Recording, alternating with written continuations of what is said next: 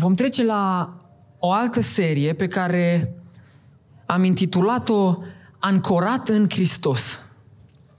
Și este o serie de predici din Cartea Coloseni. Ne vom uita împreună în Cartea Coloseni ca și biserică. Vom trece prin toată cartea aceasta. Și cei care veniți la cursurile cu Florin Dumitrache veți avea ocazia de data aceasta, în seria aceasta de predici, o să aveți ocazia să ne urmăriți să vedeți dacă am învățat ceva de la studiile astea sau n-am învățat ceva. Să vedeți dacă ne ținem de textul exegetic sau nu ne ținem. Să vedeți dacă știm să predicăm expozitiv sau nu știm să predicăm expozitiv. Vom merge la rând, verset cu verset și vom încerca să explicăm și să vedem ce înseamnă și ce învățături putem să tragem pentru viața noastră. De ce studiem Cartea Colosenii? De ce să ne uităm prin cartea asta? Ce are ea în mod special? Interesant este că Apostolul Pavel scrie epistola aceasta către Coloseni după ce află că oamenii sfinții și credincioși din Colose se confruntau cu anumite probleme. Cu anumite probleme ne confruntăm și noi astăzi. Cu probleme poate de natură familială, poate de servici, poate probleme teologice uneori. Cu probleme ne confruntăm și noi, s-au confruntat și ei. Apostolul Pavel găsește, vede o nevoie care apare, așa că hotărăște să scrie cartea asta ca să întâmpine nevoile care apar și le spune oameni buni. Ca să vă rezolvați problemele pe care le aveți, voi trebuie să fiți ancorați în Hristos ca să vă rezolvați problemele de natură teologică, familială, la servici, acasă, cu copiii, la școală sau unde ar fi ele, ca să vă rezolvați problemele, voi trebuie și noi trebuie să fim ancorați în Hristos. Și epistola către Coloseni expune foarte bine lucrurile neadevărate în timp ce subliniază divinitatea lui Isus Hristos și lucrarea lui de salvare. Cu alte cuvinte, atunci când vine vorba de atunci când vine vorba de a ne uita la o erezie, spre exemplu, sau la o problemă cu care ne confruntăm. De cele mai multe ori tendința noastră este să te uiți la problema aceea, la erezia respectivă, este să te uiți strict pe ea și să te focalizezi strict pe ea și să vezi cum poți să o rezolvi. Ce aș vrea să învățăm noi din Cartea Coloseni este să ne uităm mai întâi la adevăr și apoi vom trata problemele cu care ne confruntăm în funcție de adevărul pe care îl știm deja. De exemplu, dacă te confrunți, nu știi ce înseamnă Trinitate. Cineva îți spune că nu este de fapt Dumnezeu și de fapt nu există Trinitate, dar există o altă teorie și îți explică teoria aceea, în primul rând, ce este cel mai sănătos să facem este să mergem la cuvânt și să vedem care este adevărul și în lumina adevărului cuvântului lui Dumnezeu, dacă va mai fi nevoie, te duci și interpretezi și te raportezi la problemă, la erezie, la frământare și așa mai departe. Și apropo, ca și o scurtă paranteză, dacă aveți nevoie să vă notați din ce vorbim, uh, un băiat, doi băieți sunt la ușă și vă vor ajuta cu, cu, cu hârtiile astea. Este foarte important. Dacă vreți să notați, vă putem da o hârtie și un pix cine are, cine are nevoie, dacă credeți că aveți nevoie. Uh, e important să ținem, e important să ținem minte unele lucruri, poate mai uităm și e important să le știm. Deci de asta studiem Cartea Coloseni. Studiem Cartea Coloseni pentru că Oamenii ăștia se confruntau cu anumite probleme, noi ne confruntăm cu anumite probleme și rezolvarea este să ne ancorăm în Hristos. Și cartea Coloseni învață foarte bine cum să facem lucrul acesta. Mergând mai departe, dacă vorbim să facem o scurtă introducere a cărții, dacă vorbim despre orașul acesta, despre Colose, el mai există astăzi, nu mai există astăzi, unde este, unde a fost, ce s-a întâmplat cu el. Orașul Colose astăzi nu mai există, în sensul că nu mai locuiește nimeni, nu mai poate fi locuit. Uh, el este undeva și avem o hartă pusă. El este undeva... Îl vedeți?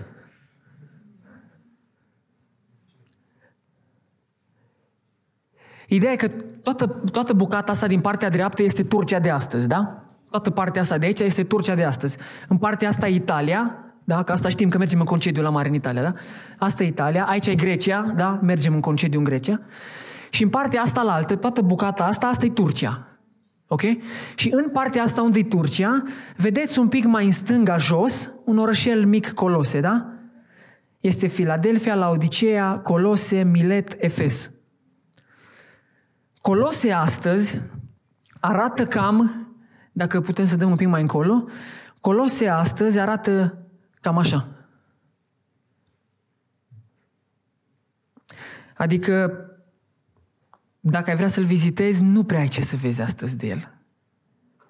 În urma cel mai probabil, în urma unui cutremur, orașul Colose a fost distrus din temelii.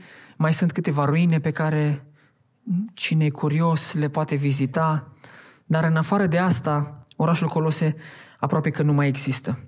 El era, și asta e un punct foarte important de menționat, era așezat undeva cam la 180 de kilometri de orașul Efes. Și menționez că era așezat la 180 de kilometri de orașul Efes, pentru că e important, mai încolo ne vom lega de Efes ca să înțelegem cum ajunge Evanghelia în Colose. Dar cui scrie Apostolul Pavel? Este evident, destinatarii sunt uh, locuitorii din Colose, sfinții și credincioșii din Colose. Pavel le scrie, se adresează lor într-un mod personal. El aude de problemele, cum știe Pavel de problemele din Colose? El aude de problemele care s-au întâmplat în Colose prin Epafras. Dacă ați fost curioși să citiți cartea, sau dacă n-ați știut și n-ați apucat încă, vă încurajez să citiți cartea, cartea Coloseni, în întregime. E foarte important să înțelegem cum funcționează lucrurile acolo. Epafras este cel care îl vizitează cel mai probabil pe Pavel în pușcărie, aude de problemele cu care se confruntă credincioșii din Colose și le scrie o scrisoare, scrisoarea aceasta, și le-o trimite prin el. Oamenii, dacă sunteți curioși cu ce se ocupau oamenii din Colose, că pe vremea când încă exista orașul, puteți să studiați, o să vă dau o, doar un hint foarte scurt. Cel mai probabil că oamenii ăștia se ocupau cu industria textilă, în special erau cunoscuți pentru superioritatea lânii pe care o fabricau și pe care o aveau. De ce scrie Pavel? Am văzut un pic de uh, așezare geografică, am văzut un pic de, uh, despre destinatare, am văzut puțin despre cultura lor, dar de ce le scrie Apostolul Pavel oamenilor răstora? Cel mai evident motiv și cel mai clar motiv pentru care Pavel scrie oamenilor răstora este erezia, problema din biserică. Biserica din Colose se confrunta cu erezie, adică învățătură falsă. Adică lucruri care n-ar fi trebuit să influențeze sau să intre în Biserica lui Hristos. Biserica din Colose se confrunta cu asta. Erau anumiți iudei în zona aceea care spuneau câteva lucruri. Îi învățau pe oameni că pe lângă mântuirea în Hristos mai este nevoie și de altceva. Pe lângă Hristos trebuie să ținem muritoare religios. Dacă vrei să fii mântuit, nu este suficient Hristos, trebuie să și mănânci anumite lucruri, trebuie să ții anumite sărbători, trebuie să te porți într-un anumit fel, dacă vrei să fii mântuit. Pe lângă învățătura aceasta despre lege, mai era și învățătura gnosticilor și oamenii ăștia spuneau că nu e suficient Hristos, ci mai trebuie să cunoști și alte lucruri. O filosofie care, în care să te adâncești în mod special și adâncindu-te în filosofia aceasta, vei ajunge să te apropii mai mult și să-L cunoști mai mult pe Hristos. Și apoi o a treia erezie care, era, care influența biserica din Colose era o doctrină despre îngeri care spuneau că trebuie să te închini și înaintea îngerilor, nu doar înaintea lui Hristos. De unde știu toate astea? Din Cartea Colosenii. Le vom studia împreună, ă, toate acestea vom intra în ele și le vom vedea. Practic, sumarul, problema bisericii era în felul următor. Dacă vrei să fii mântuit, este nevoie de Hristos și lege, Hristos și filozofiile omenești, Hristos și îngeri sau închinarea la îngeri. Erezia din Colosie este asta, Hristos și ceva. Atunci când vine vorba despre mântuire, ce vrea să spună Pavel foarte clar, este că noi vorbim despre Hristos și atât. Noi suntem mântuiți doar prin Domnul Isus Hristos, doar datorită jertfei lui, fără niciun fel de ritual, fără niciun fel de presiuni, fără niciun fel de lucruri pe care le-ar putea face cineva ca să fie mântuit. Nimeni nu se va trezi într-o dimineață suficient de bun încât să vrea să fie mântuit de la sine. Nimeni nu va face nimic vreodată pentru mântuirea lui. Mântuirea este în Hristos, El a plătit prețul, El a făcut tot pentru noi, El este Cel care vine și ne face oferta. Hristos este Cel care ne-a mântuit. Și este suficient doar Hristos. Așa că, mergând mai departe, trecem de problema cu erezia care era în Colose. Autorul este evident, dacă vă veți uita în Cartea Coloseni, și chiar vă încurajez să deschidem Bibliile în, în Cartea Coloseni. Dacă vă veți uita, este foarte evident că Apostolul Pavel este uh, autorul acestei cărți și scrie, el scrie așa. Pavel, apostol al lui Isus Hristos prin voia lui Dumnezeu și fratele Timotei. Deci este foarte clar că autorul epistolei este Apostolul Pavel. Un lucru interesant pe care eu l-am observat studiind cartea asta este că Apostolul Pavel, cel puțin până la momentul scrierii, el nu fusese niciodată în Colose. El nu se întâlnise cu oamenii ăștia. Și de ce v-am spus la început că este important să știm unde a fost așezat Efesul? Într-una dintre călătoriile sale misionare, Apostolul Pavel a predicat la Efes. Cel mai probabil că cei din Colose, când au auzit că vine cineva, s-au dus și ei în Efes. Deci se întâmpla și atunci ce se întâmplă astăzi la noi, da? Dacă facem Believe sau un concert la Cluj, de prin orașele de pe lângă, toată lumea o să vină la Cluj.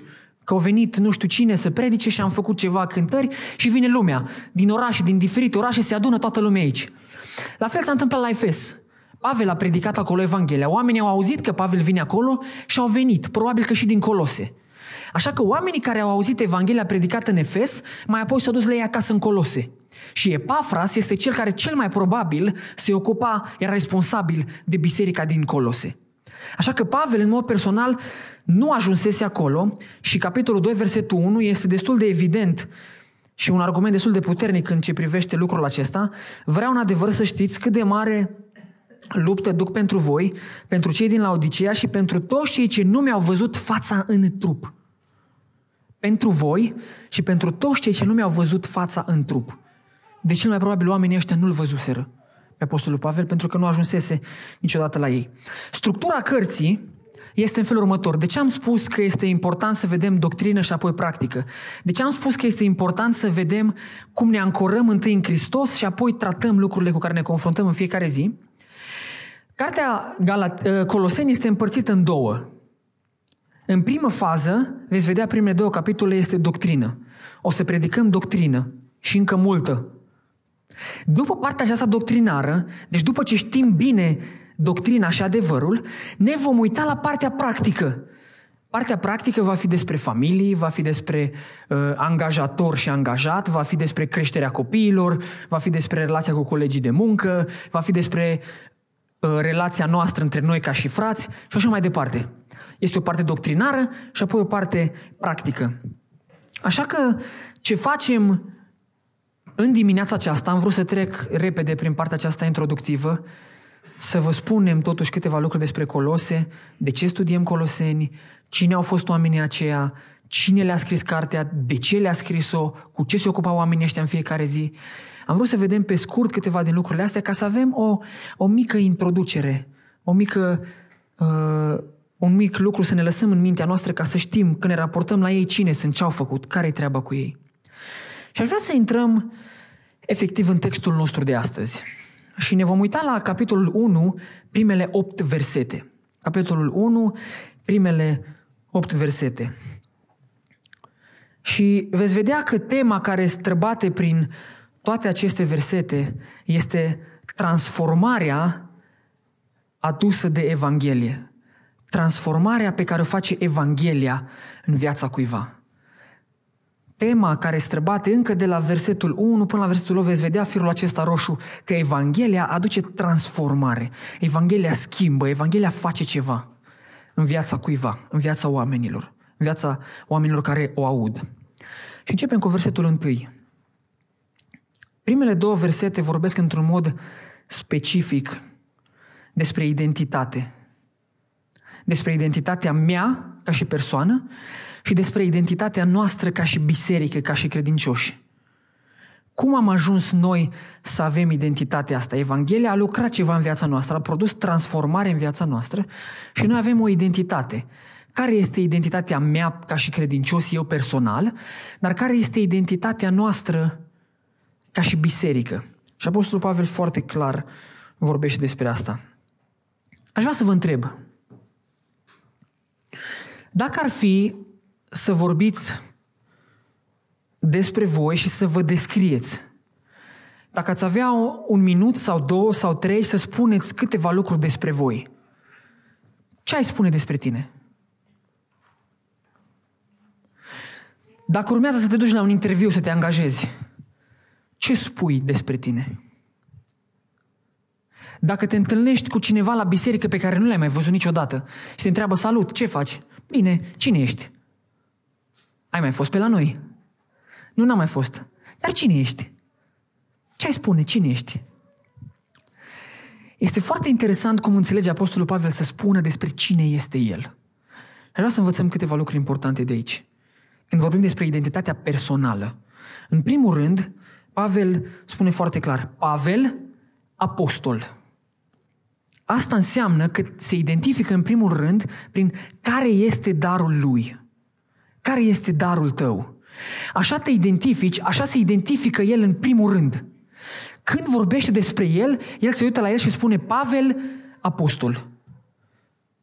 Tu ce ai putea spune? Pavel, misionar. Marcel, evanghelist. Sorin, administrator. Adi, primitor de oaspeți. Ce ai spune despre tine? Care este darul tău? Și nu vom sta foarte mult pe asta pentru că noi am mai vorbit despre asta. Aș vrea doar să vă citesc un verset. 1 Corinteni, capitolul 12, versetele 7 și 8 spun în felul următor. Și fiecăruia îi se dă arătarea Duhului spre folosul altora. De pildă, unuia se dat prin Duhul să vorbească despre înțelepciune, altuia să vorbească despre cunoștință, datorită aceluiași Duh. Fiecăruia îi se dă. Țineți minte cuvântul ăsta, fiecăruia. Dacă pui numele tău, în dreptul numelui tău trebuie să poți să pui ceva. Și tu te încadrezi în categoria fiecăruia. Am predicat o dată la o biserică lângă Hațeg și vorbeam ceva despre daruri și despre faptul că fiecare ar trebui să avem un dar. În trupul lui Hristos, spuneam în predica aceea, nu există șomeri. Indiferent de vârstă, nu există șomeri. Și la sfârșit, predicatorul m-a așteptat la ușă și mi-a zis, frate, un mesaj deosebit. Aș vrea totuși să spun ceva. În trupul lui Hristos totuși există disponibilizați. Și mi s-a părut curios, eu n-am auzit așa ceva, nu știam exact de unde să iau. Și, frate, cu tot respectul, haideți să ne uităm în cuvântul lui Dumnezeu. În trupul lui Hristos, oameni buni, nu există, nu există șomeri sau disponibilizați. Există oameni care ajung la o anumită vârstă despre care Dumnezeu știe și care au o anumită responsabilitate având în vedere vârsta pe care o au. Dar faptul că cineva are o vârstă, asta nu-l face nici șomer, nici disponibilizat, nici om care nu mai face nimic pentru că frate se facă tinerii. Nu, mai, nu, nu există așa ceva în trupul lui Hristos. Haideți să, ne, haideți să ne focalizăm și să știm bine lucrul ăsta. Te identifici prin a ști, în primul rând, care este darul tău. Merge mai departe. Al cui ești? Cred că știți întrebarea asta, așa -i?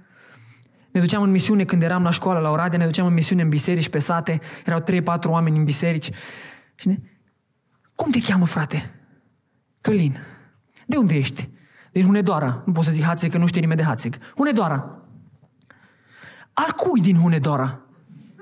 Soră, și dacă vă spun, nu o să știți. Nu vă ajută. Dar întrebarea este, al cui ești tu? Uitați ce spune Pavel. Pavel, apostol al lui, al lui Isus Hristos. Ăsta e darul meu, ăsta este șeful meu. Observați? Eu mă identific prin care este darul meu și care este stăpânul meu, cine este șeful meu. Eu când vin și mă prezint, Pavel când vine și se prezintă, scoate foarte clar în evidență. Ăsta mi-e darul, ăsta mi-e stăpânul. Oameni buni, haideți să nu ne înșelăm singuri. Nu există om pe lumea asta care să nu aibă un stăpân. Nu există așa ceva. Dacă cineva spune, eu fac ce vreau, tu ce lucrezi? Eu sunt freelancer. Poate că. Dar nu există om pe lumea asta care să nu aibă un stăpân. Fie îl vei sluji pe Dumnezeu, fie îl vei sluji pe diavol. Nu există, Biblia ne învață foarte clar. De aceea, unde te pui tu? Cine zici tu că este stăpânul tău? Pavel, cu toată sinceritatea și cu toată claritatea, spune Pavel, apostol al lui Isus Hristos. 1 Corinteni 6 cu 19 spune așa. Nu știți că, tem, că trupul vostru este templul Duhului Sfânt care locuiește în voi, pe care l-ați primit de la Dumnezeu și că voi nu sunteți ai voștri? Și am subliniat, nu sunteți ai voștri. Nu știți că voi nu sunteți ai voștri? De aceea, nu te înșela singur. Faptul că trăiești nu este pentru că așa vrei tu. Faptul că ai venit astăzi aici, faptul că respiri, faptul că te bucuri de o familie frumoasă, este pentru că cineva este șeful și te lasă să faci asta. Haideți să nu ne înșelăm singuri. Faptul că ajungi să păcătuiești câteodată, cu accent pe câteodată, faptul că ajungi să păcătuiești câteodată, asta înseamnă că mai există un stăpân care te trage să faci ce place lui. Dar tu nu poți să-i slujești pe amândoi. De ce? Pentru că fie vei iubi pe unul și vei urâ pe celălalt, fie îl vei urâ pe celălalt și îl vei iubi pe celălalt. Deci nu ai cum să slujești la doi stăpâni. De aceea, puneți bine întrebarea, al cui ești tu? Care este darul tău? Al cui ești? Să știi că al cui ești se va dovedi prin viața pe care o trăiești. Tu degeaba poți să spui, tu degeaba spui că ești nu știu cine, ești copilul lui nu știu care, tu faci nu știu ce. Asta se va vedea prin trăirea ta de fiecare zi. Este test pentru orice. Spui că știi matematică, hai să spun două întrebări. Spui că știi să vinzi ceva, ok, hai să-ți dau un pix, du-te și vinde-l. Spui că știi să predici, vino și spune ceva la rugăciune. Trebuie să se testeze cumva. Dacă spui că ești al lui Hristos, n-are cum să nu se vadă. Trebuie să se vadă lucrul acesta. Mai departe, de ce faci ceea ce faci? Pavel, apostol al lui Isus Hristos, prin voia lui Dumnezeu. De ce făcea Pavel? De ce era Pavel apostol? De ce era Pavel apostol? Pentru că l-a chemat Dumnezeu. De ce sluja, de ce făcea tot sacrificiul ăsta, de ce făcea toată munca asta, de ce lupta, de ce era gata să-și dea viața pentru ei, de ce făcea toată asta? Cine, cine l-a chemat? L-a chemat Dumnezeu la asta. El avea un dar, avea un stăpân și avea un motiv pentru care face ceea ce face. Motivația. De ce faci ceea ce faci? De ce vii? De ce vii în față și cânți? De ce vii în față și predici? De ce stai la standul Connect să te vadă lumea frumos îmbrăcată? De ce te ocupi de lucrarea cu copiii?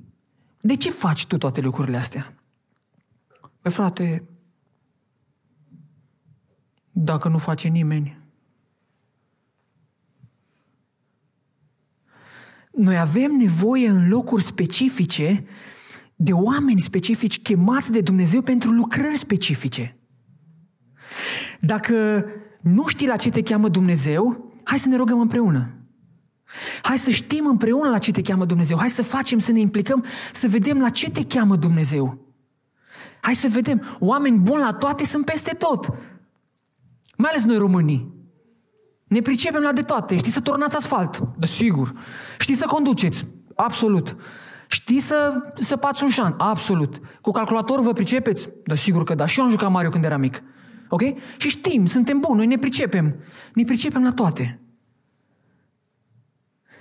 Dar când vine vorba despre trupul lui Hristos, e vorba despre oameni specifici în locul specific.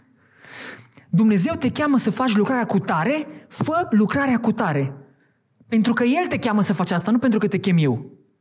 Pentru că te cheamă El. Și o să vorbim despre asta puțin mai târziu. De aceea, când te uiți la identitatea ta, la tine, cine ești tu personal, pune și întrebarea asta. De ce faci ceea ce faci? Și 1 Corinteni 10 cu 31 vorbește în felul următor. Deci, fie că mâncați, fie că beți, fie că faceți altceva, să faceți totul pentru slava lui Dumnezeu. Noi facem totul. De ce, facem? de ce am venit la repetiții? Am venit pentru slava lui Dumnezeu. De ce am stat la standul Connect în dimineața asta și am înghețat de frig în pantofi? Am stat pentru slava lui Dumnezeu. De ce am stat în stradă să se uite oamenii la mine ca la un ciudat să zică, bă, ăștia cred că ceva nu-i bine cu ei, stau așa în stradă. De ce am stat? Am stat pentru slava lui Dumnezeu în primul rând. Aș vrea să înțelegem asta noi ca și biserică. Noi ca și credincioși. Aș vrea să înțelegem că facem ceea ce facem pentru slava lui Dumnezeu. Deci, când îți definești identitatea ta personală conform cuvântului lui Dumnezeu și strict acestui verset, da, repet, conform cuvântului lui Dumnezeu și strict acestui verset, puneți cel puțin aceste trei întrebări. Care este darul tău? Al cui ești? De ce faci ceea ce faci? Mergem mai departe. Versetul 2 către sfinții și frații credincioși în Hristos care sunt în Colose, har și pace de la Dumnezeu Tatăl nostru și de la Domnul Iisus Hristos. Aș vrea să vă întreb acum, e corect ce scrie Pavel, e corect ce scrie Pavel aici? Sună corect pentru urechile dumneavoastră? Către sfinții și ne oprim. Mergem verset cu verset. Către sfinții care sunt în Colose. Și aș vrea să vă întreb. Oamenii din Colose în ziua aia când le-a scris Pavel epistola au păcătuit? Păi cel mai probabil că o fi păcătuit ceva. Noi am păcătuit astăzi. Și dacă nu știi ceva ai gândit, ceva poate că ai făcut. N-aș vrea să ne tot căutăm de păcate și să scoatem afară din noi și ce n-am făcut, numai de dragul de a ne plânge că suntem păcătoși. Dar cu siguranță că sunt lucruri pe care le facem și nu sunt după voia lui Dumnezeu. Deci, cum poți să scrii și să spui către sfinții? Despre ce vorbim? Oamenii nu erau sfinți sub nicio formă. Sau erau? Atunci când cuvântul vorbește despre când cuvântul, când Biblia vorbește despre sfințire, despre sfințenie, trebuie să avem în vedere cel puțin două lucruri. Odată, trebuie să avem în vedere poziția noastră și, în al doilea rând, practica sau procesul în care suntem. Despre ce vorbesc? Când vine vorba despre poziția noastră, noi ca și oameni răscumpărați, noi ca și oameni pentru care Hristos a murit, noi ca și oameni care suntem născuți din nou, am trecut prin apa botezului, am trecut prin pocăință, am trecut prin nașterea din nou, noi suntem oameni pentru care Domnul Iisus Hristos mijlocește. Suntem oameni care îl avem pe Domnul Iisus Hristos ca intermediar, dacă vreți, între noi și Dumnezeu Tatăl. De aceea, oamenii care au o relație personală cu Domnul Isus Hristos, atunci când vine vorba despre sfințirea lor, Dumnezeu Tatăl se uită la oamenii ăștia prin jertfa lui Hristos. Deci, Dumnezeu Tatăl se uită la oameni, aici este Dumnezeu Tatăl în cer, aici suntem noi, se uită la noi, dar între, la mijloc, este ceva pentru unii, și anume jertfa lui Hristos. Pentru cei care au acceptat, pentru cei care au spus, da, Doamne, vreau să fii și Mântuitorul meu. Da, Doamne, vreau să fii și Salvatorul meu. Când am spus asta din toată inima și cred asta, și nu vorbim acum de pocăință, dar când transformarea aceasta a fost una autentică, Dumnezeu Tatăl se uită prin jertfa lui Hristos care este valabilă în dreptul meu, se uită la mine prin jertfa lui Hristos și astfel poziția mea, da, poziția mea este sfânt. De unde știu asta? O să vă citesc un verset. Romani, capitolul 3, versetul 24. Căci toți au păcătuit și sunt lipsiți de slava lui Dumnezeu și sunt socotiți neprihăniți.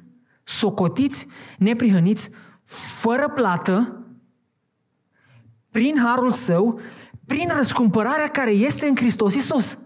Ce înseamnă neprihănit prin definiție? Dacă ar fi să citim în altă traducere, ce citim? Neprihănit. Ce înseamnă cuvântul neprihănit? Dacă spui cuiva, frate, eu sunt neprihănit. Ce înseamnă? Despre ce vorbim? Păi neprihănit înseamnă fără păcat. Înseamnă curat. Când tu spui, eu sunt curat, eu sunt fără păcat, tu, când spui, eu sunt sfânt, tu poți să ai dreptate într-un sens. Pentru că ai fost socotit așa, nu pentru că trăiești așa. Domnul Iisus Hristos ne-a socotit pe noi, prin jertfa Lui, ne-a socotit pe noi sfinți, ne-a socotit neprihăniți. Deci noi avem o poziție în Hristos, și anume sfinți. datorită jertfei Domnului Isus Hristos. Când vine vorba despre practica de fiecare zi, despre procesul în care noi suntem în fiecare zi, noi păcătuim în fiecare zi. Noi greșim zilnic.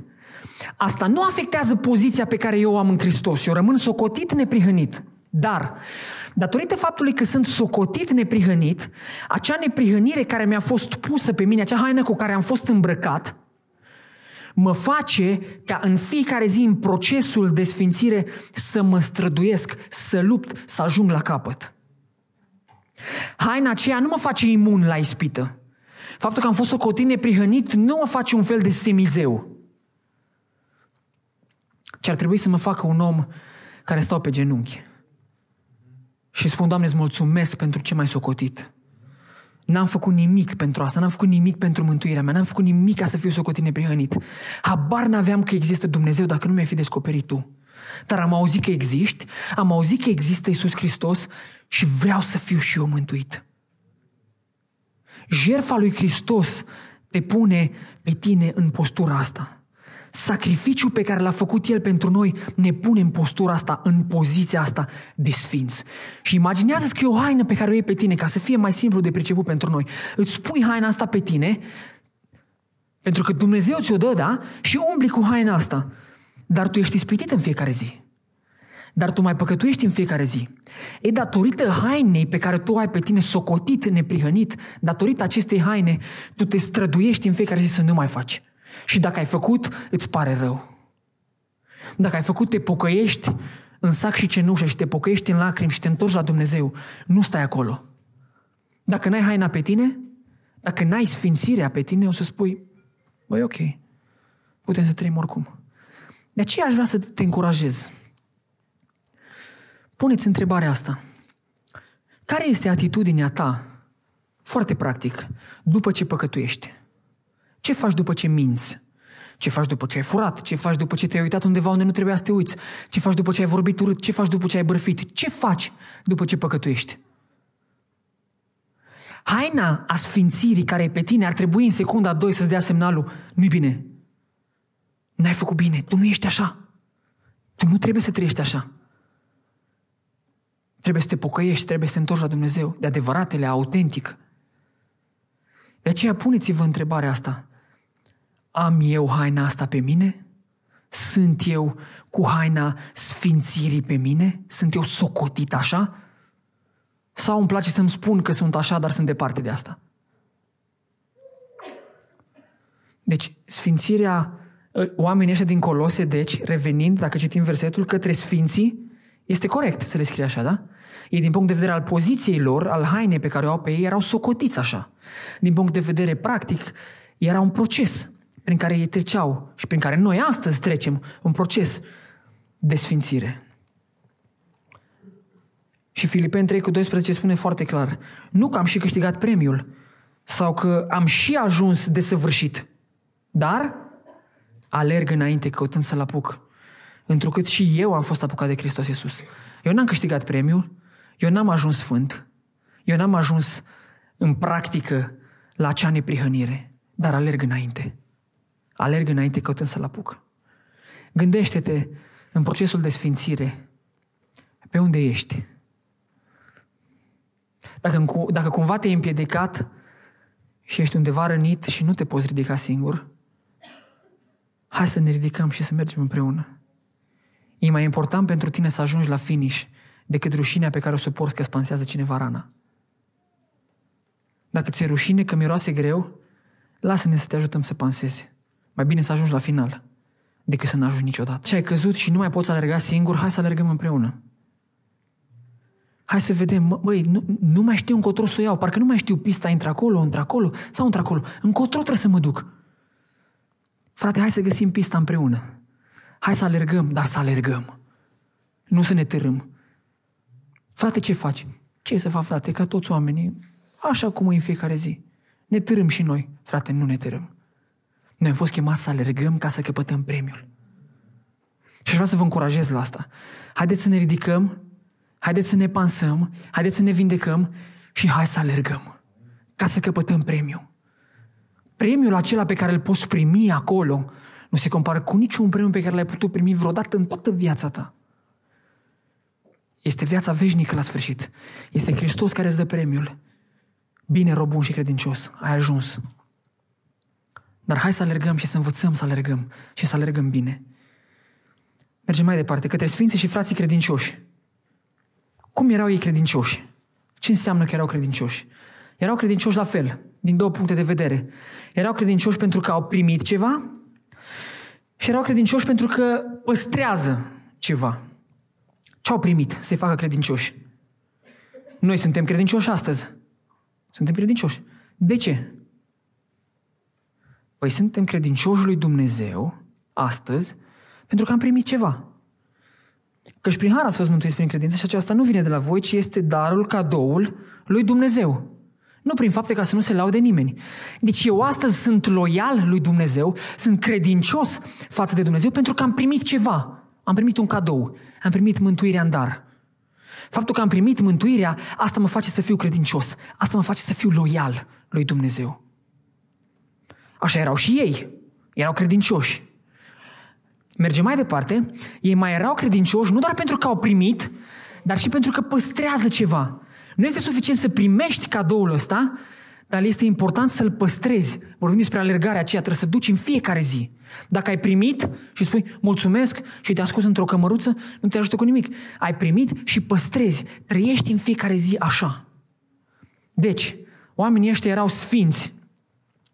Biserica, noi ca și biserică, nu, nu uitați, noi ca și biserică suntem socotiți împreună, noi suntem socotiți sfinți din cauza poziției pe care o avem și datorită procesului în care suntem antrenați ca să ajungem până la sfârșit, luptăm până la sfârșit. Noi suntem credincioși ca și biserică pentru că am primit ceva. Noi suntem loiali lui Dumnezeu și ar trebui să fim așa pentru că am primit ceva dar suntem loiali lui Dumnezeu și credincioși pentru că păstrăm ceea ce am primit. Păstrăm până la sfârșit ceea ce am primit. Filipen 2 cu 12 spune despre păstrăm, duceți până la capăt mântuirea voastră cu frică și cu tremur, cu accent pe până la capăt. Până la capăt. Dacă ai primit, trebuie să te duci până la capăt. Duceți până la capăt. Și mai apoi, un al treilea lucru foarte important este că suntem în Hristos. Biserica, uitați-vă, către sfinții și frații credincioși care sunt în Hristos, în Colose. Deci biserica, oameni buni, biserica este în Hristos. Biserica, și noi am mai vorbit despre biserică, biserica este a lui Hristos, El a murit pentru tine, el te va duce până la capăt și El va proteja biserica și va ocroti biserica Lui și porțile locuinței morților nu o vor birui. Pentru că așa a spus Hristos. El este stăpânul și capul bisericii. Și noi, biserica de sfinți și credincioși, suntem în Hristos. Țineți minte asta și haideți să ne încurajăm unii pe alții cu asta. Identitatea mea personală este care este darul meu, al cui sunt de ce fac ceea ce fac? Eu personal. Identitatea noastră ca și biserică, suntem sfinți, credincioși și împreună în Hristos. Mergem mai departe, de la versetul 3 încolo. O să revin și la versetul 2, la final, chiar la ultima parte a versetului. De la versetul 3 încolo. Acum, dacă veți citi versetele de la 3 la 8, o să observați că se întâmplă un lucru foarte interesant. Apostolul Pavel își dezvoltă argumentul în ceea ce numim își dezvoltă argumentul în cascadă. Ce înseamnă asta? Înseamnă că începe de undeva și merge cu argumentația până în capăt. Doar că, dacă veți citi cu mine textul acesta, observați că argumentația începe de fapt de altundeva. Argumentația nu începe în versetul 3, versetul 3 este doar concluzia. Argumentația în versete, începe în versetele 7 și 8. Cu un slujitor. Observați că spune foarte clar. Mulțumim lui Dumnezeu, ne rugăm neîncetat pentru voi. Versetul 4. Am auzit despre credința voastră în Hristos și despre dragostea voastră. Sunteți cu mine, mă urmăriți? Bun. Deci am auzit despre credința voastră și despre dragostea voastră, da? Din pricina, deci aveți credință și dragoste, din pricina nădejdii, speranței, care vă așteaptă în ceruri și despre care, deci despre care nădejde, da? Despre nădejde ați auzit în cuvântul adevărului Evangheliei. Evanghelie care a ajuns până la voi și este în toată lumea, unde de roade și merge crescând. Cum ați auzit de la, sau cum ați învățat de la Epafras, prea iubitul nostru tovarăș de slujbă. De unde începe? Păi începe din versetele 7 și 8. Cu un Epafras și mergeți înapoi. Acum luați versetele de la 7 la 8 și mergeți înapoi până la 3. Toată argumentația începe cu Epafras, care este un slujitor credincios. Omul ăsta, slujitor credincios, ce face? Vestește Evanghelia. Asta face el în Colose. Vestește Evanghelia. În urma faptului că vestește Epafras Evanghelia, ce se întâmplă? Din text. Ce se întâmplă cu Evanghelia? Aduce rod. Evanghelia odată vestită aduce rod. Oamenii se pocăiesc. Da? Deci eu am venit undeva, am început să vestesc Evanghelia.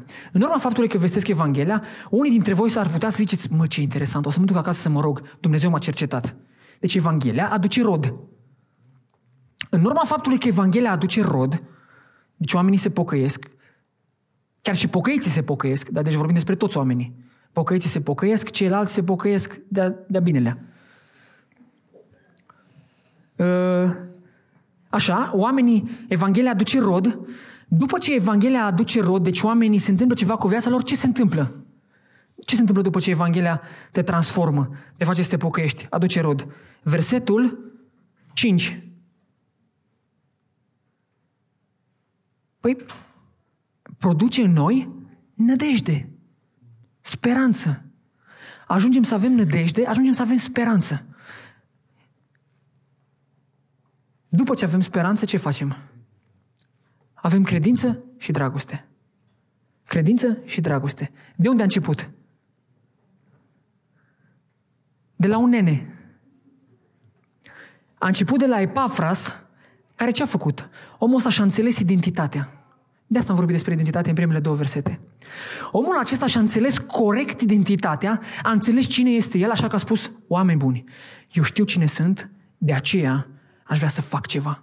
Nu este o teorie asta cu identitatea, cine ești, al cui ești, de pe unde vii, o teorie din asta complicată pe care nu o pricepe nimeni. Nu e așa.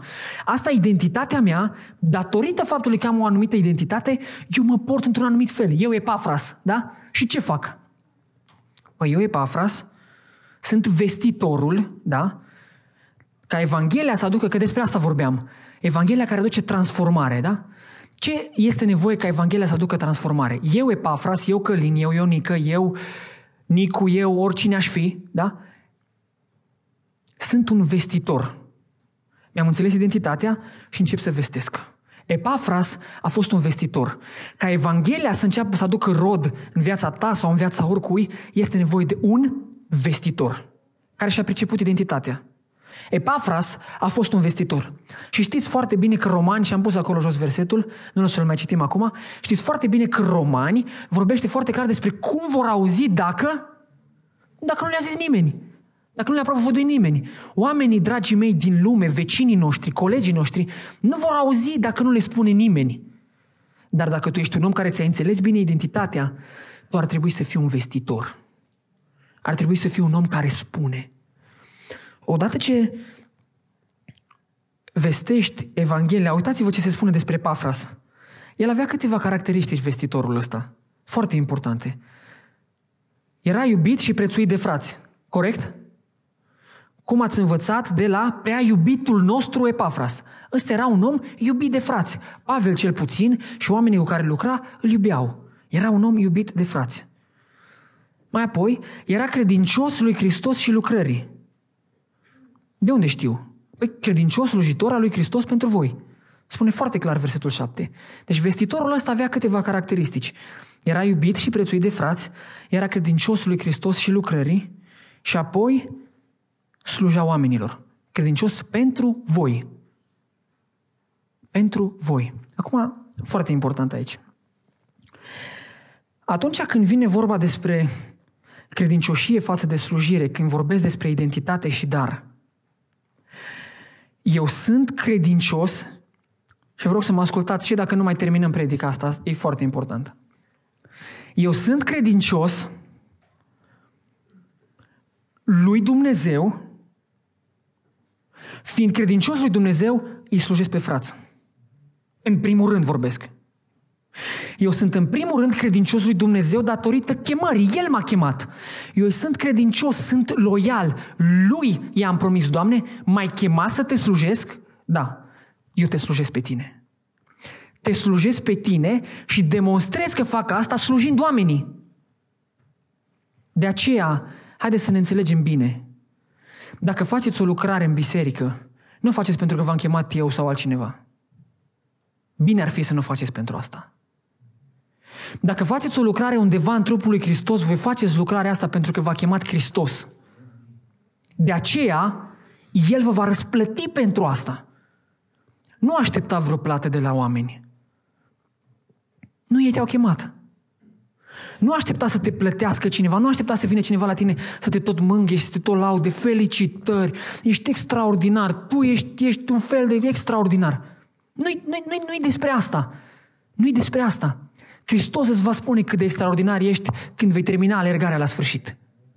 Până atunci, tu slujește pe Hristos pentru că El te-a chemat.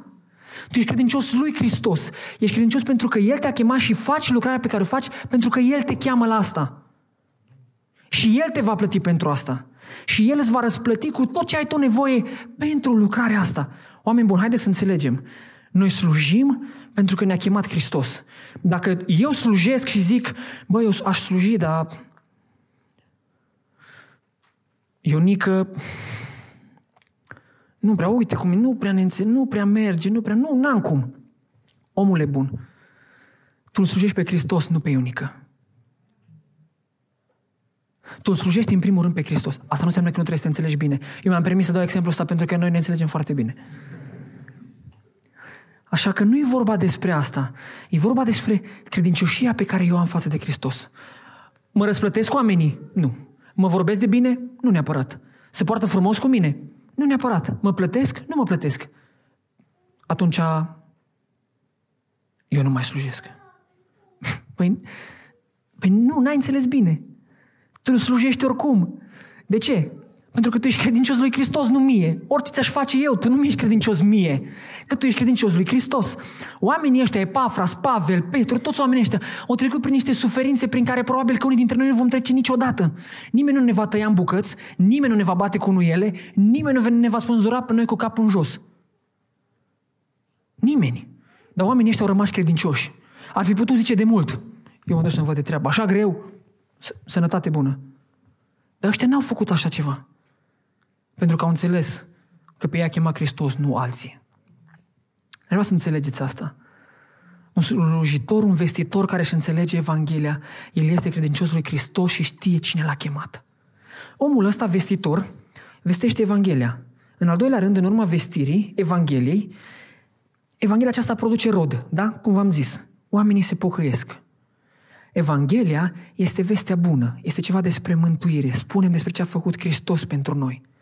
Evanghelia aceasta pe care eu au auzit-o, vestea bună, harul lui Isus Hristos, a început să producă rod. Și știți, în fapte 3, 17 uh, cu 32 și 34, Apostolul Pavel predică acolo, oamenii, unii se întorc la Dumnezeu, iar alții nu.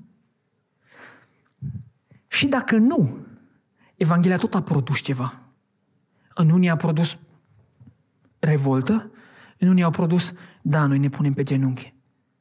Evanghelia oricum produce un rod.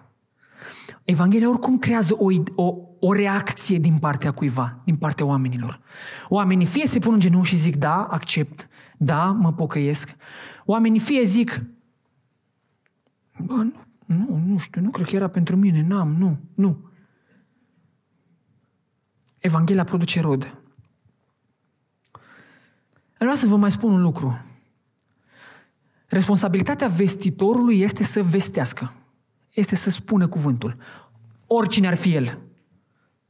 Mergeți până la marginile pământului și faceți ucenici din toate neamurile. Marea trimitere este valabilă, este un mandat pentru toată biserica. Responsabilitatea de a vesti este peste noi toți. Tu ești vestitor și ești responsabil ca și vestitor cu vestirea. cu propovăduirea, cu spunerea, cu spunerea, cu explicarea cuvântului. Acum, tu ești responsabil, dragul meu, nu uita, tu ești responsabil cu spunerea, cu vestirea. Tu nu ești responsabil cu convingerea. Haideți să ne înțelegem. Tu și așa nu poți convinge pe nimeni. Cel care îi convinge pe oameni este Domnul Isus Hristos. Responsabilitatea ta este să vestești, să-ți faci treaba până la capăt. Eu sunt vestitor, am venit și am vestit. Dar un om care își înțelege bine identitatea și care are haina corectă pe el, el nu o să meargă să zică, măi, ești responsabil cu vestirea. Trebuie să te pocăiești. Trebuie să te pocăiești. Vezi că dacă nu te pocăiești, și am plecat. Omul își înțelege responsabilitatea vestirii cu perseverență și cu credincioșie. Ăștia în Colose nu erau pocăiți. Poate, dacă un epafras nu era perseverent în vestire, în slujirea pe care o avea. De aceea nu uitați. Haideți să lăsăm pe Dumnezeu să-și facă treaba Lui și noi ne facem treaba noastră. Treaba mea este să vestesc și să o fac cât de bine și cât de credincios și cât de serios pot. Convingerea o face Domnul Isus Hristos. Mergem mai departe. Evanghelia produce rod și oamenii încep să au nădejde și speranță. Oamenii încep să, au, spe, încep să aibă speranță în Dumnezeu. Odată ce a fost un slujitor, odată ce au auzit Evanghelia, odată ce s-au pocăit, oamenii au speranță. Ce speranță? Care e nădejdea noastră? Vă rog să-mi spună un om pocăit. Care e speranța lui? În viața asta, în lumea asta. Speranța noastră și nădejdea noastră este că ne vom întâlni cu Hristos în glorie. Sperăm asta? Noi sperăm că mâine dimineață ne vom trezi. Sperăm că mâine dimineață ne vom putea vedea soția sau copiii. Sperăm că vom putea să mergem la lucru. Noi putem să sperăm. Dar cea mai mare dintre toate speranțele astea este să speri că te vei întâlni cu Hristos în glorie. Trăiești cu speranța asta. Asta ar trebui să ne motiveze în fiecare zi. Mă ridic din pat, mă duc la școală, fac ce fac, mă port cum mă port. Hristos m-a chemat și să-i credincios lui, dar eu am speranța că toate astea vor fi cândva răsplătite. Toate astea cândva Hristos mă va aștepta acasă și îmi va spune, bine rob, nu patron, bine rob bun și credincios. Bine ai venit. Bine ai venit acasă. Asta e speranța noastră. Aș vrea să te întreb dacă mai ai speranța asta. Cu ce speranță te trezești în fiecare zi? Te trezești cu speranța că, că ce se va întâmpla? Un frate bătrân de la Hațeg, mă întâlneam cu el la rugăciune și mi-a zis, Căline, tu de fiecare dată când te rogi, la sfârșitul rugăciunii să spui așa, Doamne, și dacă tu vei veni astăzi, te rog ajută-mă să mă întâlnesc cu tine în cer. Zice, roagă-te asta de fiecare dată. Dacă îți spui ție asta în fiecare zi, o să ai speranța asta și gândirea asta. Poate vine azi, că tu oricum nu știi când vine. Poate vine azi și trăiește cu speranța asta, că te vei întâlni cu Domnul Isus Hristos.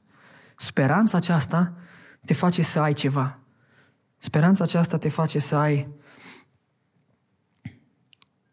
dragoste și credință. Speranța că te vei întâlni cu Hristos în glorie face să merite repet, face să merite să ai dragoste față de frați. Vă citesc un verset care îmi place tare mult, nu, nu pot să sar peste el. Deci ca unii care prin ascultarea de adevăr v-ați curățit sufletele prin Duhul, ca să aveți o dragoste de frați neprefăcută, deci nu doar că dragoste neprefăcută, iubiți-vă cu căldură unii pe alții din toată inima. Iubiți-vă cu căldură unii pe alții din toată inima. Asta ar trebui să facem noi față de frații noștri. Așa ar trebui să ne purtăm față de frați. Cu o dragoste neprefăcută din toată inima. Observați că dragostea asta care se întâmpla în Coloseni era o consecință naturală a faptului că au auzit Evanghelia? Vi se pare asta interesant? Faptul că au auzit Evanghelia, Evanghelia a produs în mod natural ceva. Pavel nu i-a învățat pe oamenii ăștia, trebuie să ai speranță, trebuie să ai speranță, trebuie să ai speranță. Nu. În urma auzirii Evangheliei, natural, oamenii ăștia aveau speranță. În urma auzirii Evangheliei, natural, oamenii ăștia aveau dragoste față de frați. Întrebare. Cum stau eu cu dragostea de frați? Cum stau eu cu dragostea față de frații mei? Asta trebuie să fie foarte interesant. Evanghelia pe care tu ai auzit-o și ți-a schimbat identitatea, ți-a provocat ceva. În mod natural. Noi nu, noi nu facem Evanghelia să aibă ceva. Se întâmplă ceva în mod natural. Când faci, de exemplu, că asta îmi vine primul lucru în minte, când faci accident cu mașina, se întâmplă ceva în mod natural. Tu nu-i spui tablei, îndoaie-te. Și nici nu stai lângă ea, îndoaie-te, îndoaie-te, îndoaie-te. Aia se îndoaie în mod natural, că ai făcut accident și mașina ți se strică sau indiferent ce s-ar fi întâmplat. Ei se întâmplă natural, nu trebuie să predici despre asta. La fel cum atunci când auzi Evanghelia, ar trebui să se întâmple în viața ta ceva în mod natural. Să ai speranță, să ai dragoste față de frați. Să pricepi. Eu sunt credincios lui Dumnezeu, pe El îl slujesc, pentru El fac. Pentru El am venit. În primul rând. Da? Pentru El am venit în primul rând. Mai departe, dragoste față de sfinți și credință în Dumnezeu.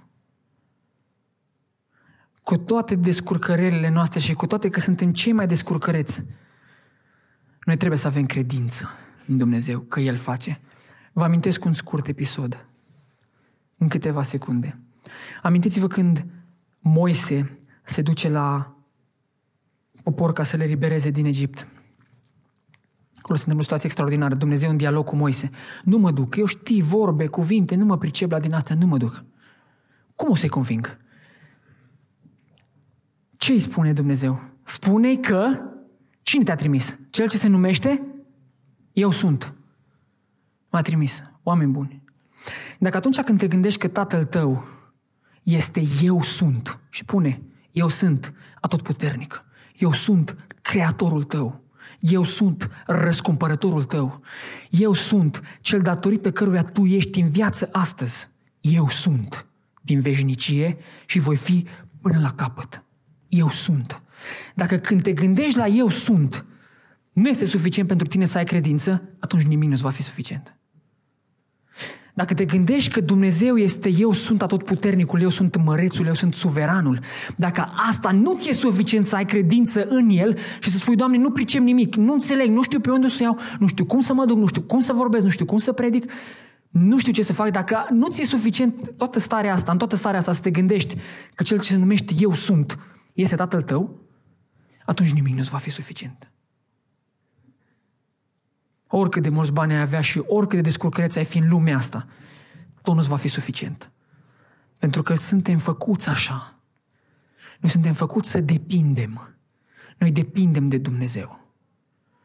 Depindem de El ca să trăim, ca să respirăm, ca să vorbim. Depindem de El în toate lucrurile. Nu poți să faci de la tine. Depinzi de Dumnezeu. Și de aceea, haideți să ne punem toată credința în El. Haideți să ne punem toată nădejdea și toată încrederea în El. Și aș vrea să vă spun așa. Oamenilor care își înțeleg identitatea, oamenilor care vestesc Evanghelia, deci identitatea primele două versete, da? Oamenilor care vestesc Evanghelia, am luat de la 7 la 8, oamenii care se pocăiesc și aduc rod, oamenii care au nădejde, oamenii care au dragoste față de frați și credință în Dumnezeu și oamenilor care trăiesc în sfințenie și să înțeleg bine care este haina de pe ei, le spun așa, Revin la versetul 2, cum v-am promis. Har și pace. De ce așa? Obligatoriu trebuie să fie în ordine asta. De ce? Pentru că atunci când ai parte de Harul lui Dumnezeu în viața ta, ai și pace. Când ai parte de Harul lui Dumnezeu și ți-ai perceput identitatea, trăiești în sfințenie, trăiești în curăție, vestești Evanghelia, când ai parte de Harul lui Dumnezeu în viața ta, chiar și în suferință, când ai parte de Harul lui, vei avea și pace. Deci doresc, asta ne dorim, ca transformarea pe care o aduce Evanghelia în viața noastră să ne facă din toată inima să fim ancorați în Hristos, să fim ancorați în Hristos, Evanghelia să ne facă să fim ancorați puternic în Hristos și ancorați fiind în Hristos să avem har și pace. Amin.